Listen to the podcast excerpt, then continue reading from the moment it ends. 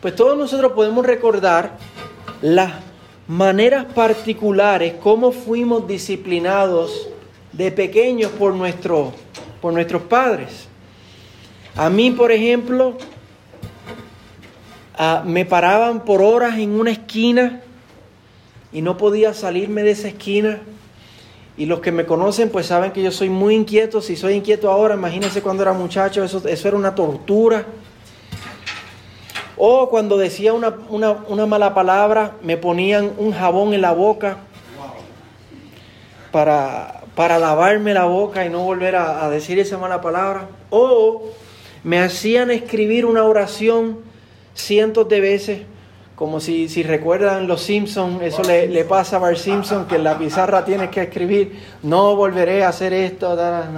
Pues a mí me hacían hacer eso, había una libreta amarilla encima del refrigerador que mi mamá la, bajaba y escribía una frase larga que yo tenía que escribir, no voy a volver a hacer esto y se me cansaba la mano. Pero también recibí disciplina de, de la infame, eh, de la famosa chancleta. A mi papá no le gustaba una costumbre que todavía tengo, eh, que de beber agua de helado, por ejemplo. Ah, ah, no sé por qué, pero bebo, prefiero beber agua como, para el lado. Y si no lo habían notado, pues eso a mi papá le enfermaba. No le gustaba que yo bebiera agua de helado. Y un día recuerdo que yo estoy tomando agua tranquilo. Eh, y él me tira con una chancleta del otro lado de la casa y me, la, y me dio precisamente en la boca. Y, pero todavía sigo bebiendo agua de lado, así que no, no hizo su efecto eh, eh, en mí.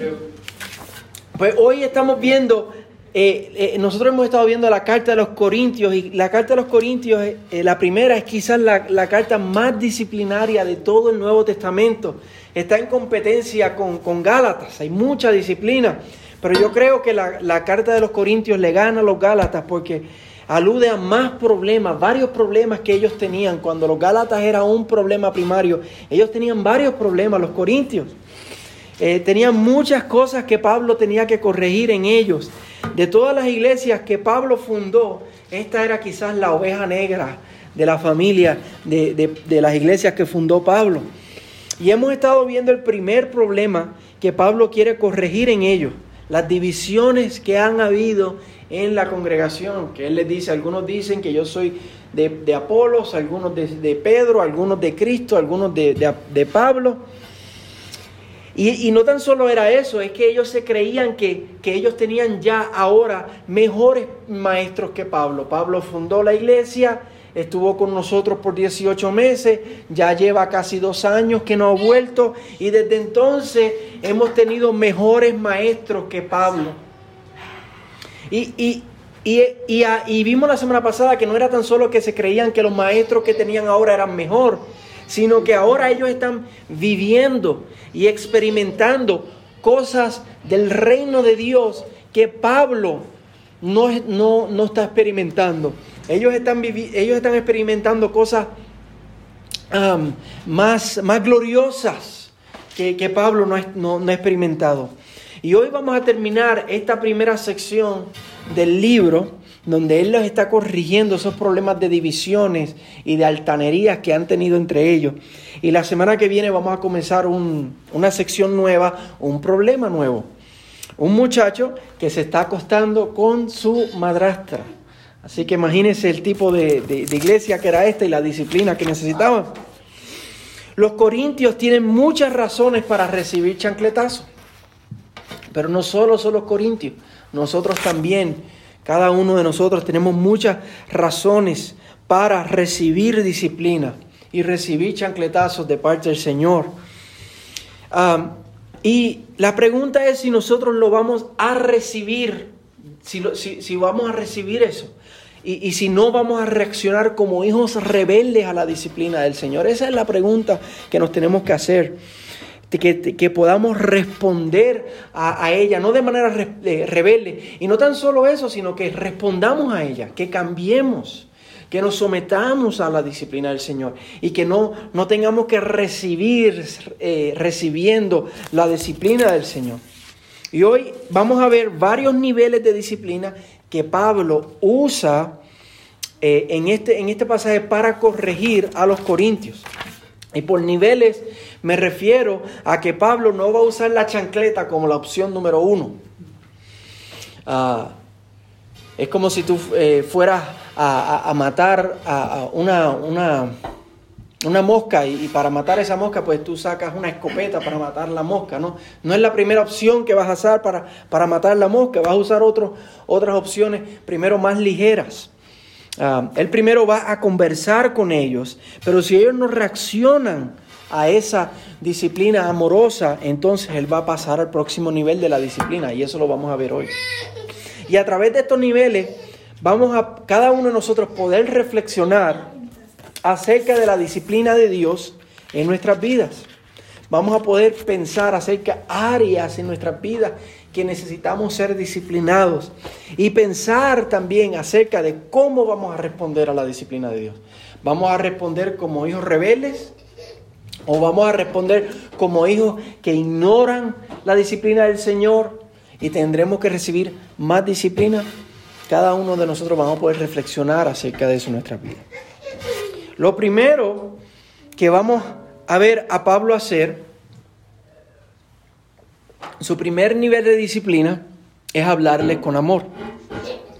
Y lo hace por recordarles que Él es su Padre espiritual. Y por Padre espiritual, Él se refiere a que Él fue el que los engendró espiritualmente cuando les predicó el Evangelio por primera vez. Esto lo vamos a ver los versículos, lo vemos en los versículos 14 y 15. Dice, no les escribo esto para avergonzarlos, sino para amonestarlos como a hijos amados, porque aunque ustedes tengan innumerables maestros en Cristo, sin embargo no tienen muchos padres, pues en Cristo Jesús yo los engendré por medio del Evangelio. Él comienza por decirle que no les escribe esto para avergonzarlos. Y se refiere a lo que él les acabó de decir en la sección anterior, lo que vimos la semana pasada. Por ejemplo, si tiene su Biblia ahí abierta, puede mirar el versículo 10. El primero les habló con sarcasmo. Les dijo, nosotros somos necios por amor de Cristo, Pablo refiriéndose a los apóstoles. Pero ustedes, los corintios, son prudentes en Cristo. Nosotros somos débiles, pero ustedes son fuertes. Ustedes son distinguidos, pero nosotros somos sin honra. Y después, en el versículo 11, les habló con la cruda verdad eh, los, los, humilló con la manera que les habló. Les dijo, hasta el momento presente pasamos hambre y sed, andamos mal vestidos, somos maltratados y no tenemos dónde vivir. Y él los humilla con esto porque le dijo unos versículos antes que ellos estaban reinando cuando Pablo y los apóstoles andaban sufriendo. Eh, como les había dicho, eh, ellos se creían que ellos estaban viviendo eh, unas experiencias del reino de Dios que Pablo no había alcanzado, no había llegado a ese nivel. Y pues ahora en esta sección les dice que él no hizo eso, no les habló de esa manera para avergonzarlos, sino para amonestarlos, para instruirlos, para corregirlos como hijos amados. Les está recordando que él a pesar de que les ha hablado así, Él los ama. Pero también recuerda quién Él es, que Él es el Padre espiritual de ellos. Y no creo que Él está haciendo esto para, para obligarlos a hacer, a hacer lo que Él les está diciendo, ¿verdad? Hay, hay personas que te pueden decir, ah, yo soy tu papá, así que tú tienes que hacer lo que yo te estoy diciendo, o yo soy tal persona, yo soy tu jefe, y por eso tú tienes que hacer lo que yo te, te estoy diciendo. No creo que lo está haciendo para, para obligarlos, sino para que ellos piensen en las intenciones y en la sinceridad de lo que Él está diciendo. Sino Él está diciendo, yo, yo soy el Padre espiritual de ustedes. Yo realmente los, los amo. Yo no tengo ninguna otra intención que, que amarlos a ustedes. En el próximo verso Él continúa haciendo lo mismo, mostrándoles que sus intenciones eh, en el versículo 15, sus intenciones para confrontarlos a ellos son puras. Les dice que aunque ellos tengan muchos maestros, y por ejemplo piensen en Apolos, en Pedro y los otros, los otros bajo los cuales eh, ellos han estado compitiendo, yo soy de este, yo soy de este. Él les dice que Él fue el que los engendró. Y por esto Él se refiere a que Él fue el primero que les predicó el Evangelio. Y bajo la predicación de Él, ellos vinieron a Cristo. Eso lo vemos en Hechos 18, cuando Él fue y fundó la iglesia. Él estuvo allí predicando el Evangelio y, al ellos escuchar el Evangelio, ellos creyeron en el Señor, nacieron de nuevo y vinieron al Señor. Fue bajo la predicación del Evangelio de, de Pablo que ellos vinieron al Señor. Y en ese sentido Él les dice que Él fue el Padre que lo engendró.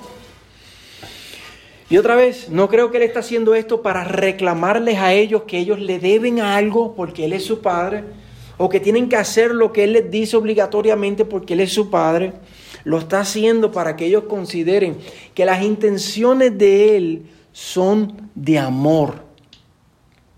Porque piensa en esto, ¿quién desea lo mejor, el mejor bien para una persona que su, que su padre o su madre? ¿Qué persona nos va a desear a nosotros mejor bien que tu papá o que tu mamá, todo lo que nuestros padres hacen es pensando en nuestro bien. Cada uno de nosotros necesitamos considerar y pensar para aplicarlo a nosotros. Esto fue la razón por la cual Pablo le dijo a ellos. ¿Y, cómo, y cómo nosotros aplicamos esto a nuestras vidas? Cada uno de nosotros necesitamos pensar, considerar las intenciones de las personas que nosotros escuchamos, de los maestros, de los pastores, de las personas que nosotros escuchamos que nos instruyen espiritual, espiritualmente. ¿Cuáles son las intenciones de esa persona? No lo sabemos del todo, pero los maestros que, que le enseñaban a estos corintios, quizás más que ellos crecer en Cristo, la intención de ellos era agarrar la atención y la aclamación, porque lo sabemos porque ellos se están dividiendo entre ellos. Y estos maestros están permitiendo o promoviendo que esto siga pasando entre ellos. Pero Pablo les dice, esas no son mis intenciones. Yo no quiero la atención. Yo no quiero que ustedes, eh, la, la aclamación de ustedes. Lo que yo quiero que ustedes vivan vidas que glorifiquen a Dios. Yo lo que quiero es que ustedes vivan vidas que sean dignas del Evangelio. Yo lo que quiero es que ustedes pongan su mirada en Jesús. Y por eso le dice a ellos, piensen y recuerden que yo fui el que los engendré espiritualmente a ustedes.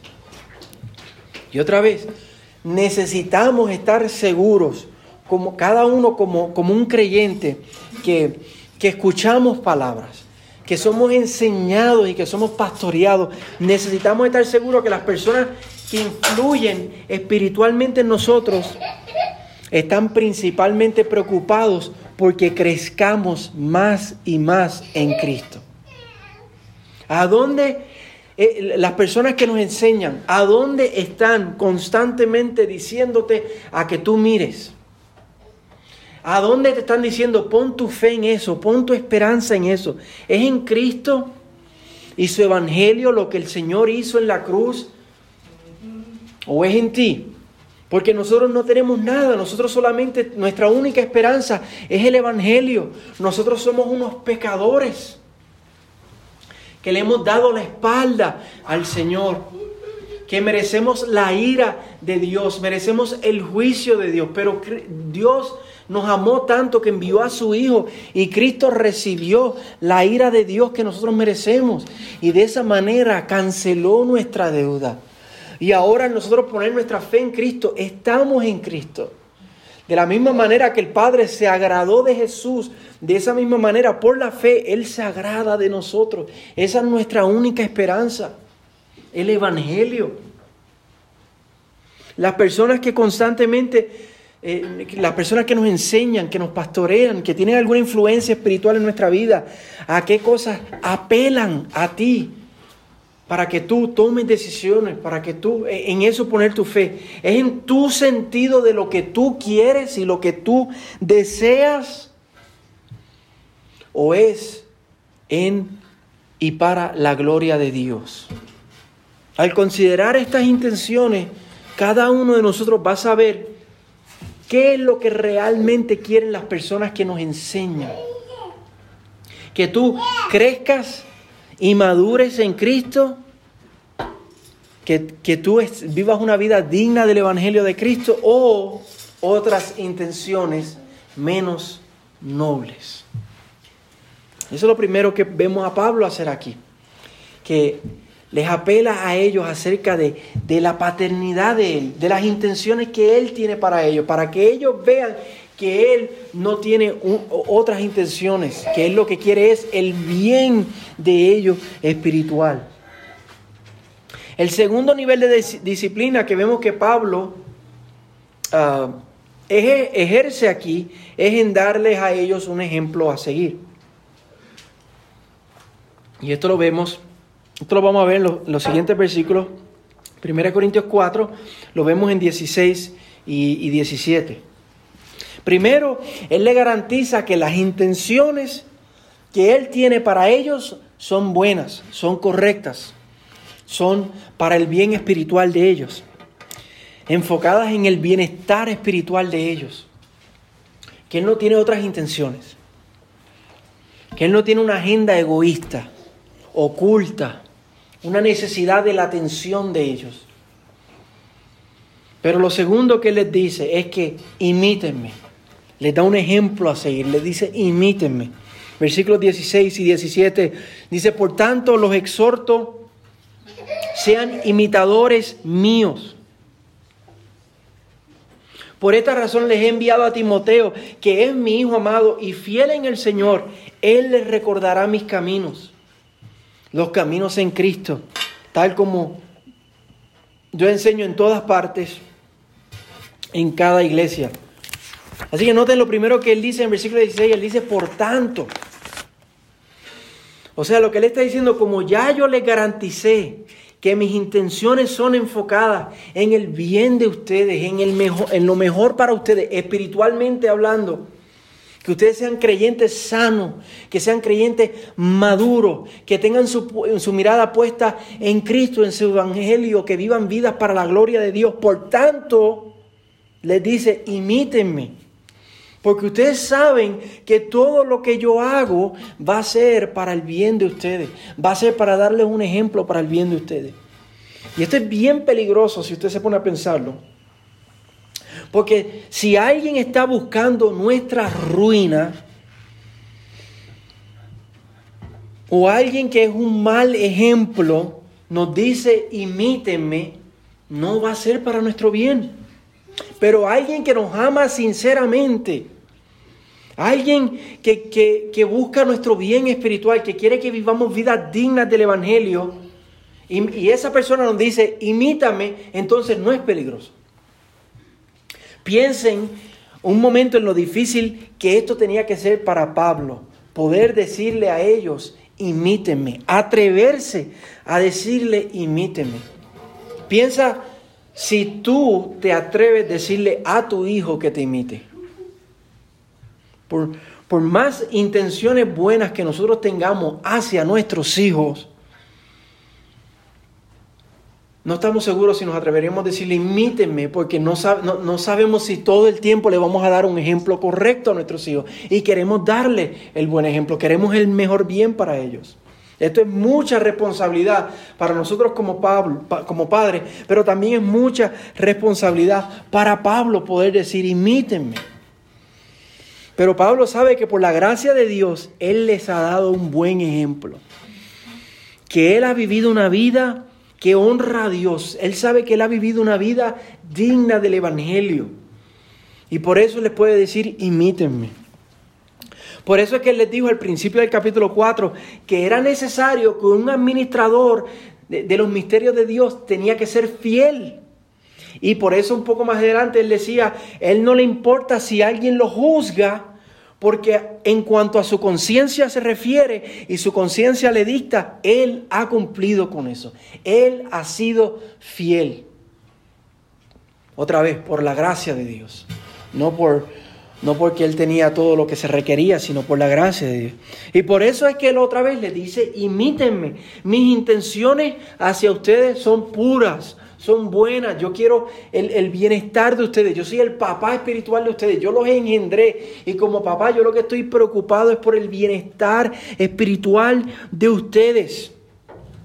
Y por la gracia de Dios yo les he dado un buen ejemplo de lo que significa vivir para, para la gloria de Dios. Pero Pablo sabe que hace tiempo que ellos no lo han visto. Y que todavía va a ser un tiempo más en lo que eso pueda suceder.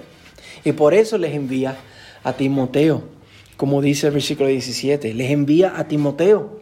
Timoteo es el que lleva la carta a los corintios. Entonces, al llevar la carta, Timoteo fue allá. Y él le dice, por eso les envía a Timoteo para que puedan ver en Timoteo el ejemplo de Pablo. Timoteo también, por la gracia de Dios, es fiel al Señor. Y por eso Timoteo les va a recordar los caminos de Pablo para que puedan imitar a Pablo por medio de mirar a Timoteo. Mira cómo lo dice el 17, por esa razón les he enviado a Timoteo, que es mi hijo amado y fiel en el Señor. Él también es fiel, como, en el, como al principio del capítulo 4 Pablo dijo que él había sido fiel. Él les va a recordar mis caminos, que noten, dice él, son los caminos en Cristo, tal como enseña en todas partes y en cada iglesia. Cada uno de nosotros imitamos a alguien, todos imitamos a alguien. La pregunta es si tenemos buenos ejemplos que podemos imitar. Si imitamos ejemplos de personas que nos han garantizado sus buenas intenciones a nosotros, espiritualmente hablando. Si imitamos a personas que en lo que podemos ver y en lo que a nosotros nos, nos consta son fieles en el Señor. Tenemos que ver que las personas que nos enseñan y que nos encaminan en el Señor no solo tienen buenas intenciones hacia nosotros, sino que también se esfuerzan por vivir vidas sinceras, vidas de ejemplo, que glorifican a Cristo y glorifican su evangelio. Vidas que, que dependen no de ellos mismos, no de las circunstancias, no de cómo les va ese día, cómo se sienten ese día, sino vidas que dependen del Evangelio incambiable. Esa roca que es el Evangelio, lo que Cristo ha hecho por nosotros, que lo hizo perfecto, un sacrificio una vez y para siempre, en el cual nosotros podemos poner nuestra fe en eso y sabemos que por eso ahora no hay condenación para los que están en Cristo Jesús. Si tenemos ejemplos de personas que basan su vida en, eso. Necesitamos personas que podamos ver que, que sus caminos son, como decía Pablo, son los caminos de Cristo. Y esto es una evaluación, una comparación que cada uno de nosotros tenemos que hacer de las personas que tienen influencia espiritual en nuestra vida. Los caminos de esa persona son los caminos de Cristo. Me están dando un buen ejemplo. Porque eso va a garantizar que podamos crecer en el Señor. Que podamos madurar en el Señor. Que podamos tener una relación sana con, con el Señor. El tercer nivel de disciplina que Pablo va a usar es la chancleta. Ya llegamos a la chancleta ya les habló con amor, garantizándole que las intenciones de Él son para el bien de ellos. Ya les ha dado un ejemplo fiel en Cristo a seguir, en Él y en Timoteo. Pero ahora les dice que si ellos no responden a ninguno de esas dos medidas disciplinarias primeras, nivel 1, nivel 2, que podemos llamarla que es disciplina positiva o una disciplina preventiva, entonces, si ellos no responden a eso, Él va a tener que confrontarlos directamente, Él va a tener que, usar la chancleta. Versículo 18 al 21. Algunos de ustedes se han vuelto arrogantes, como si yo no hubiera de ir a verlos. Pero iré a verlos pronto, si el Señor quiere, y conoceré no las palabras de los arrogantes, sino el poder que tienen. Porque el reino de Dios no, no constituye, en, no consiste en palabras, sino en poder. ¿Qué quieren? ¿Iré ustedes con vara? Ahí yo lo cambié por chancleta. O con amor y espíritu de mansedumbre. Él comienza por decir que hay algunos de ellos que están arrogantes. No son todos, son algunos de ellos. Los que están compitiendo, ¿verdad? Yo soy de este, yo soy de este, porque yo soy de este, yo soy mejor que tú. Y yo soy de este porque este es mejor que Pablo, este enseña mejor que Pablo y este ha llegado a un nivel espiritual que Pablo todavía no ha llegado. Yo soy de este, yo soy mejor. Eso lo hemos estado viniendo, eh, viendo poco a poco. Esta fue la manera que él usó para describir a los que entre ellos están diciendo que son mejores maestros. Otra vez. Los que los que, y, también están diciendo, ah, pues ese, él vino, estuvo con nosotros 18 meses, hace como dos años atrás, pero él nunca va a volver. Él empezó la iglesia, nos enseñó los, los principios del Evangelio, pero él nunca va a volver. Nosotros podemos seguir enseñando porque él nunca va a volver. Podemos seguir enseñando como queremos, Él nunca va a venir a, a, confrontarnos, a enseñar algo diferente, pero Pablo le garantiza que sí, que Él va a volver, si es la voluntad de Dios, él va a volver y que va a volver pronto. Y que entonces los va a confrontar. ¿Y cómo? ¿Cuál es la confrontación que él, va, que él va a hacer? Él va a decir que va a conocer no solo las palabras de esos arrogantes, sino el poder que ellos tienen. Y después explica por qué. Él dice, porque el reino de Dios no consiste en palabras, sino en poder. Y este verso es uno de los versos más mal usados y más mal interpretados hoy. Es increíble, lo vamos a ver ahora, pero es increíble que podamos usar este verso para significar exactamente lo contrario de lo que quiso decir Pablo. Vamos, vamos a dejar que sea el contexto que nos clarifique qué significa este, estos versos para ver cuál era la confrontación que Pablo iba a hacer. Lo que Pablo está diciendo es que ellos han dicho que la predicación de Pablo es una sin elocuencia y sin sabiduría. Que él solo predica, como Pablo dijo en el capítulo 2, verso 2, a Cristo y a este crucificado. Pero que estos maestros, que son mejores que Pablo, que han alcanzado otro nivel que Pablo, ellos predican palabras persuasivas y sabiduría de hombre Palabras elocuentes, como Pablo dice en el capítulo 2, versículos 4 y 5. Esas son las palabras a las que Pablo se refiere aquí, en el versículo 19 y en el versículo 20, capítulo 4. Eh, Él le dice, la palabra, eh, el reino de Dios no se constituye de palabras solamente, de palabras de sabias o de palabras persuasivas o de palabras elocuentes.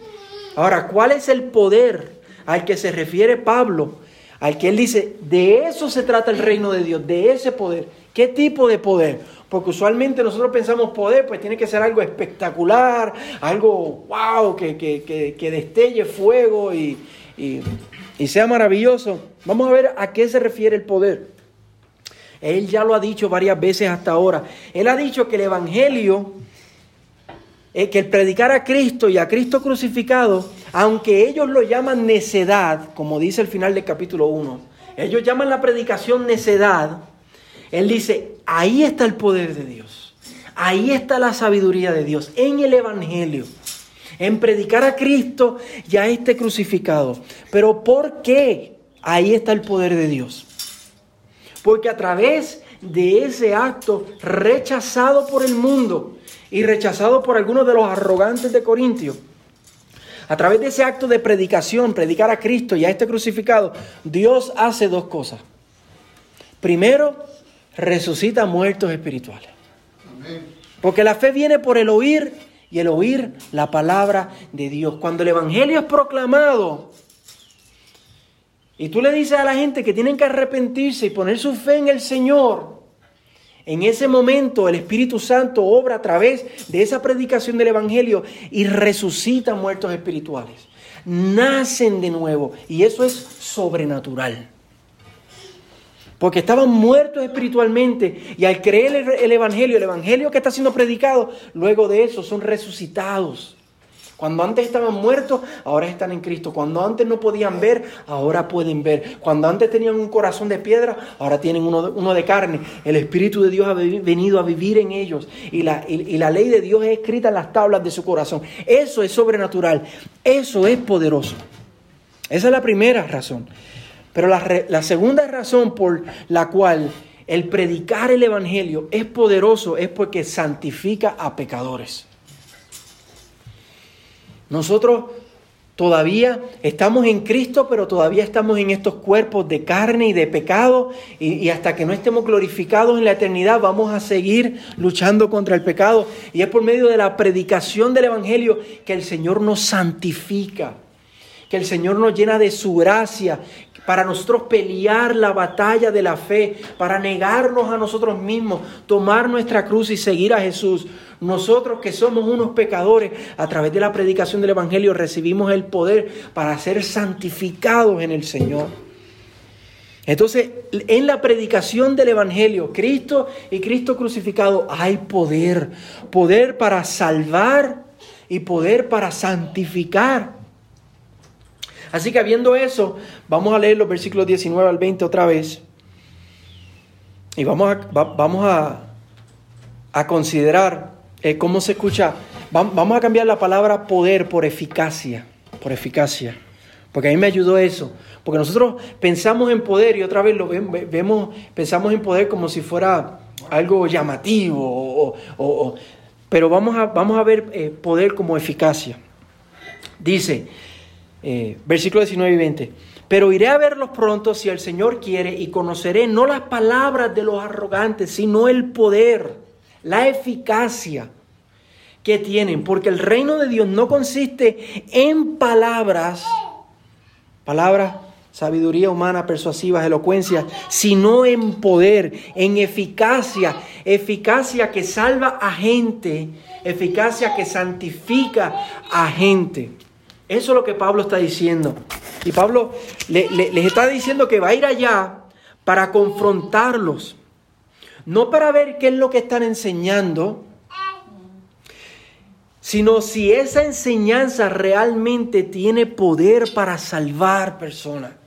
Si esa enseñanza realmente tiene poder para cambiar a personas, para santificar a personas. Si se están viendo los frutos del Espíritu en la vida de esas personas. Y uno puede pensar que mucho se predica y se enseña hoy. Hoy se predica y hoy se enseña más que en cualquier otro momento de la historia. Que, mucho, que, mucha predicación que suena elocuente y suena persuasiva y hace tanto sentido. Y suena muchísimo mejor que el Evangelio anticuado que hemos venido escuchando hace dos mil años. Si Cristo murió, si Cristo crucificado, bla, bla, bla. Pero esto suena tanto mejor. Pero la pregunta es, ¿cuáles son los frutos? ¿Dónde están las vidas transformadas? ¿Dónde están las vidas que están siendo salvas? ¿Dónde están las vidas que por ese, por ese mensaje se niegan a sí mismos? Cada día toman su cruz y siguen al Señor Jesús. Y eso es lo que Pablo va a confrontar en ellos. Para ver cuáles son los frutos en la vida de, de, los que están enseñando y cuáles son los frutos en la vida de los que están siendo enseñados por ellos. Ahora, ¿qué tal nosotros? Lo que nosotros estamos escuchando, ¿tiene poder para salvar? Lo que nosotros, eh, lo que nos están enseñando a, a nosotros, buscan persuadirnos con palabras elocuentes, con sabiduría humana, o nos están dando el puro evangelio que confronta nuestro pecado y nos llama al arrepentimiento y nos llama a vivir vidas para la gloria de Dios. Las palabras que estamos escuchando tienen poder para salvar a los no creyentes, las palabras que estamos escuchando, ¿tienen poder para santificarnos a nosotros? ¿Tienen eficacia? ¿O son simplemente palabras sorprendentes o palabras persuasivas, palabras que me emocionan, palabras que, que me llenan y me voy para mi casa y dos días después como que no sé qué pasó? Lo que estás escuchando, te estamos viendo a, a negarte a ti mismo, a tomar tu cruz y seguir a Jesús por lo que Él hizo por mí en la cruz. Él se entregó por mí, Él dio su vida por mí, por mi pecado. Ahora la vida que yo vivo la voy a vivir para el Hijo de Dios, el cual me amó y se entregó a sí mismo por mí. La predicación que tú estás escuchando te está llevando a espiritualmente, por la gracia de Dios, moverte en esa dirección, tomar esas decisiones. O te está llevando a seguir tus deseos, alcanzar tus sueños. Estamos viviendo una vida donde tú eres primero y a Dios le damos lo que sobre. O estamos viviendo una vida donde reconocemos, Él es el rey. Él va primero. Y yo someto mi vida. Ese es el tipo de vida que nosotros somos llamados a seguir, a vivir. Y nos tenemos que preguntar, ¿qué nos están enseñando? ¿Qué tipo de vida yo estoy viviendo. Los buenos maestros, los que nos aman de verdad, nos van a dar un ejemplo a seguir. Y, son tales que nos van a predicar un evangelio con poder y con eficacia, uno que nos va a confrontar, uno que nos va a llevar a los pies de la cruz, uno que nos va a llamarnos, llamar a llamarnos a negarnos a nosotros mismos y seguir al Señor. Ahora para terminar vamos a ver el versículo 21, una, una pregunta final que hace Pablo. Versículo 21 dice, ¿qué quieren? ¿Iré ustedes con vara o con amor y espíritu de mansedumbre? Y a esto lo que Pablo se refiere es si, si con esta carta que le lleva a Timoteo, ellos se van a arrepentir. Si ellos van a, a responder a las palabras de amor de Pablo, si van a seguir el ejemplo de Pablo y el ejemplo de Timoteo, si van a responder a los primeros dos niveles de disciplina que Él les ha dado, o si se van a rebelar, o si simplemente lo van a ignorar, y si van a seguir escuchando una predicación que les conviene, que les gusta, que son elocuentes, que les persuade, la de los maestros arrogantes, y si cuando Él vaya, Él tendrá que confrontarlos directamente, mostrándoles que tanta palabrería no tiene poder ni eficacia. Él está preguntando si van a responder a la disciplina de amor o si va a tener que usar la chancleta cuando Él vaya. ¿Y qué tal nosotros, hermanos? Nosotros vamos a responder a la disciplina del Señor, a su disciplina de, los primeros dos niveles, de una de, amor, de una de, imitar como hijos obedientes, o vamos a ser hijos rebeldes que el Señor va a tener que usar su chancleta con nosotros. ¿Qué cosas, piense por un momento, qué cosas hoy necesitan ser cambiadas en nosotros? Cada uno de nosotros como creyentes. ¿Qué cosas hoy necesitan cambiar? ¿De qué hoy nos tenemos que arrepentir. ¿En qué áreas Dios no ha sido primero? ¿En qué áreas nosotros hemos sido primeros? En nuestra manera de pensar, en nuestra manera de sentirnos, en nuestra manera de tomar decisiones. ¿En qué áreas Dios ha sido relegado? Y le hemos dado las obras. Evalúa tu vida de manera sincera y considera si estás viviendo una vida que glorifica a Dios si estás viviendo una vida de negarte a ti mismo, de cargar tu cruz, y una vida donde Dios es primero y nosotros somos segundos. O estás viviendo una vida cristiana conveniente o fácil. Tenemos que responder al Señor. Tenemos que, que humillarnos al Señor. Hermanos, si podemos ser sinceros, Todos podemos reconocer que en estos últimos dos meses, desde que ha empezado esto del COVID-19, en cierta manera todos nosotros hemos vivido una vida cristiana más cómoda.